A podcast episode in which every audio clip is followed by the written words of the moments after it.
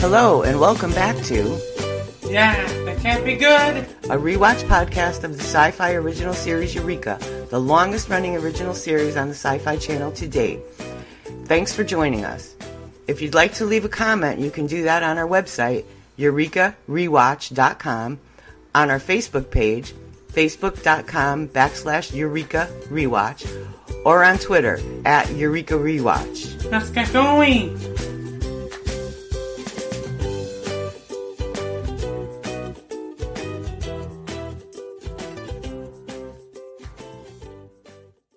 Just a quick note before we begin, you'd think by the time we hit the 5th episode we would have our act together, but apparently that is not the case.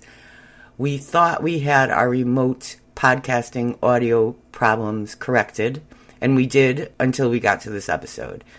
Please bear with us as we continue to work on this problem. Thanks. Here's Doug with the Google Play synopsis. Season 1, Episode 5, Invincible. Nathan Stark keeps a dangerous artifact under wraps until Carl Carlson, a brilliant but unpredictable researcher, accidentally taps into its awesome power. Written by creators Andrew Cosby and Jamie Paglia and Dan E. Fessman. Directed by Michael Grossman. Original air date August 15th, 2006. Thanks, Doug. Hi, this is Vicki, and I'm back with my co-host Doug Gramley. How you doing? How are you? Good. So we're going to be talking about episode 5, and I forgot the name of it. Invincible. I'm recording these out of order, and I'm editing these out of order, so if I sound confused, it is because I am very confused. This is not one of my favorite episodes, and now, so it begins, we hear artifact, artifact, artifact, artifact. Why is this one of your favorites? Well, I think for one thing, I don't like to see blood, which I know is odd because of all the other shows that I watch. No, I understand now. It's a little, it's got a little more glory in there than some of the other episodes. Yeah, and especially when Carl Carlson stabs his own hand. Yeah. And then when he burns his hand. I think maybe it's when they're showing it to you close up to show you that it's healing. It bothered me. Okay. I don't know. I don't know what it is about this episode. I mean, I like it. It's just not one of my favorites. Gotcha. So in this episode, we have Carter avoiding getting a physical. We have the story of Carl Carlson, and we have the artifact. And I don't know what bugs me about the artifact, except that we hear artifact so many times in the next few episodes, which now that I'm saying that might be the reason why this is not one of my favorite episodes, because all of the constant artifact talk begins with this episode. Yeah, I guess it's just one of those things that every single episode together. Otherwise, each episode is kind of like its own single story, but somehow this artifact is involved in a lot of what goes wrong in this town. Right. Right. But I kind of like this episode because I feel like I can relate to Carter in him trying to dodge his physical. Yes. I mean, I think I went 6 years without seeing a doctor at one point. Just because every time it came up, I avoided it. Came up with an excuse as to why I did not have to go see a doctor. So, and I know that's true. Okay, this is the third time you put this off. What's up? You really want to know? No, I just enjoy our morning banter. Because I don't want to die. Isn't that the whole point of taking the physical, Carter? No, that's tempting fate. And short cop today, he takes a bullet tomorrow. And the funny thing is and I know you're not a West Wing fan, but every time he says he's tempting fate by getting a physical. Well, we haven't won anything yet. The speech is done. 2 speeches are done. What's the second? I've got a speech if he wins, I've got a speech if he doesn't. You wrote a concession? Of course I wrote a concession. What do you want to tempt the wrath of the whatever from high atop the thing? No. Then go outside, turn around 3 times and spit. What the hell's the matter with you? It's like 25 degrees outside. Go! Hello. 51 yay votes is what we see on these screens before a drop of wine is swallowed. Because there's a little thing called what, Bonnie? Tempting fate? Tempting fate is what it's called. In the 3 months, this man has been on my radar screen. I have aged 48 years. This is my day of jubilee. I will not have it screwed up by what, Bonnie? By tempting fate. By tempting fate? Yay. Senator Obey! Joshua! Want some champagne? No. What the hell? Ginger? Tempting fate. Okay. And that's all I could think of when he says that. Yeah, so we have him avoiding a physical, and then Allison slaps the body scan thing on his neck. So she can give him a physical without him taking a physical, actually. And the funny thing about that is, when him and Carl were on the bridge and they fall off the bridge, Allison calls him and she looks annoyed that his adrenaline spiked and your white count looks like you may have broken something. But nobody seems to care that he broke anything. I guess she's more or less annoyed because here she is thinking that maybe something is wrong with him. Yeah. So he does need to get physical, but she doesn't, you know, she's not getting that there was a situation taking place that, you know, he otherwise would have been perfectly fine had not, you know, him and Carlson, you know, fell off the bridge. Right. But it just was funny to me that, you know, she tells him, it seems that you may have broken something, and then in the next breath, she's mad at him for losing Carl Carlson. It's like, she's so concerned about his health and getting this physical, but when something serious happens to him, she doesn't care. Then we get to, of course, Carl Carlson, the story of Carl Carlson, who is a little bit odd, I guess we can say. He has some OCD. Yeah, he's like a phobia, oppressed. Yeah. You know, he's afraid of everything, skittish about anything, really, and just kind of has that persona about him. And then he gets this experiment that he's doing, some, some sort of cellular regeneration. Yes. That he was working on. Right. Something happens. I forget why something was going on with the artifact that caused his experiment to go awry. Right. If I remember correctly, and don't quote me because it's all this technical stuff I don't really pay attention to, something about the radiation from the artifact somehow affected his experiment because his lab is close enough to wherever they're keeping this artifact. So he didn't actually figure out how to regenerate tissue. It was his brain that was changed, and his brain is what was causing everything to heal and regenerate. Well, go back for a second and mention that he's one of those scientists that never really figured anything out. Right. I think he was in a lot of pressure from Stark. Yes. Come up with something to show some sort of results on any project that he was working on, and just kept on coming up with nothing. So then when this whole situation takes place with the artifact and this kind of explosion, whatever happened, they blame it on Carlson without knowing that he was affected by anything. They decide to let him go. Right. Starts this whole thing of, you know, Carter chasing him down. After they find out that he has these kind of superhuman powers. Right, and the whole redaction thing was kind of funny. I mean, I don't understand what they do. They just leave him stranded after they take everything away, close up his house, and just leave him standing in his front yard. Yeah, there's like no protocol there. They take away all his research. They take away his house and his badge for Global Dynamics. You think that they'd have some sort of protocol to, you know, ensure that if they do send these people away, that there's no setbacks or there's no leaked information. Right, and that they have somewhere to go. Yeah. And so we get to the artifact itself. A couple episodes ago, it might have been the last episode, we saw Nathan bringing the congressman down to look at the artifact, although they didn't really tell us what it was.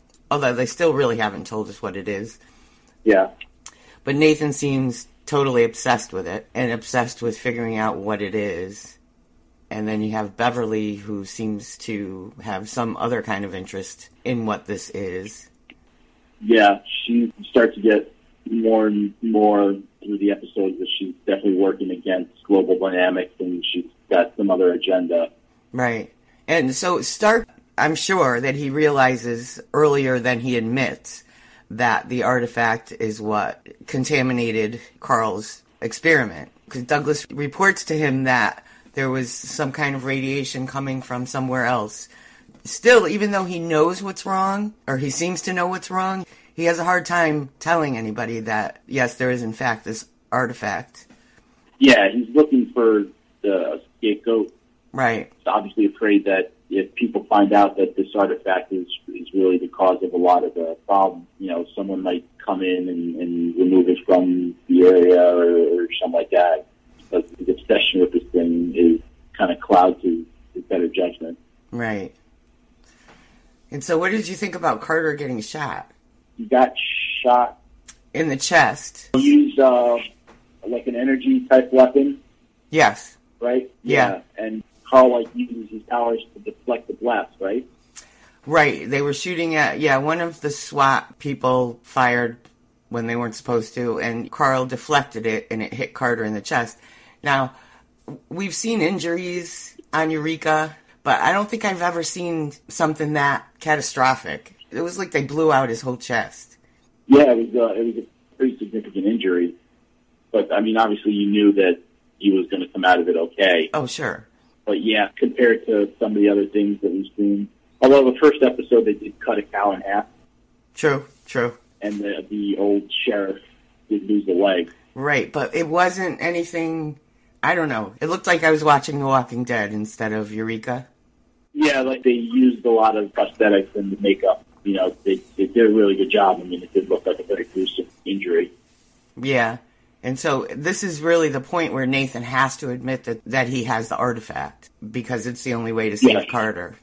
Yeah, because prior to that, nobody really in Global Dynamics or the town really knew this artifact except for, you know, the handful of people that were guarding the door, I guess. Right. And they might not even known what was in there. You know, they're just guarding a door. Fortunately, Carl was able to heal Carter, and then he shuts the door and heads straight for the artifact. Yeah, that was kind of a weird way to end the episode. He uses the artifact to heal Carter. Right.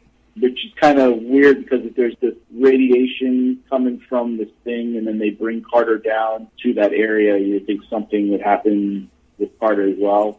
But anyway, he uses the artifact and kind of just puts his hand up against the door and touches Carter's chest, and he starts to heal.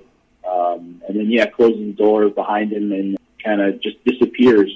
You're not really sure if he becomes one with the artifact or if he dies or what. They don't really explain that to you. Right. And for everybody else who's concerned, we find out at the end that Allison thinks that Carl has been reassigned.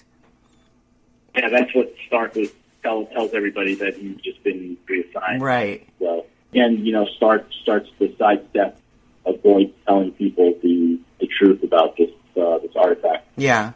So the way I was looking at it when he decided to walk down the hall, I think that his brain had so evolved that he actually does understand what the artifact is, even though we don't. Yeah, well, he says at the end, as he's walking towards it, Stark calls out and says something to, like, I have to know what it is. Right. And he responds back saying, someday you will know. Then he says, the question is, will you be ready? Right. And then he finishes with, I am ready. Carlson, wait. Don't do it, Carl. It's going to be all right. It'll destroy you.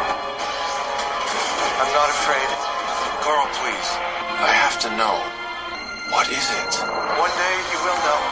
The question is, will you be ready? I am. So, like you said, I think his brain evolved so much that he understood what it was. And, I mean, it's kind of like an ominous thing to think about. Right. And that's pretty much the episode, unless you have other things that you wanted to talk about. There's always one quote or one interaction that usually makes me laugh in every episode. And this one was, you know, after Carl gets his powers, his attitude changes. He's no longer phobic about anything. he's more confident and he's walking around town, you know, like he owns the place. There's a part where he goes into the cafe and he yells out to Vincent. He says, "Vincent, give me a beer." And Vincent, like, looks at him all cross-eyed and says, "You don't drink alcohol, and I've never served you alcohol before." And then he says, I'm not going to serve because you brought the health inspector in here. Right. And then Carl says, "Well, there was a fly in my suit." And Vincent says, "You sensed the fly in your suit." Right. And then Carl's response was, "I may have overreacted." Vincent. The beer. Okay. But you don't drink alcohol, and I don't serve you anymore since you brought in the health inspector. There was a fly in my suit. You sensed a fly in your suit. I may have overreacted. That made me chuckle a little bit. Yeah. Now, even Cafe Diem, doesn't it look different? Did it look different to you? It did. Cafe Diem, it looked different. I guess I'm remembering more what it looked like towards the end. It kind of looked different. Yeah, I think they usually shoot that shot for like that area from the same camera angle, and I think maybe in this one they changed camera angle, so you're kind of seeing a different side. Oh, maybe, yeah. It just didn't look like the same place that I remember.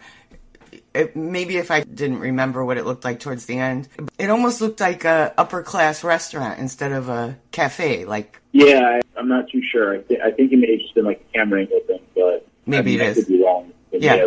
Changed sets or something. That might be, yeah. Do you have anything else? Nope. That's it. Okay, so that's it for this episode, and we'll see you next week. Thanks for joining us. Bye, Dud. Thanks. All right, I'll see you Monday. Okay, bye. Bye. Okay, DC, tell us what's next.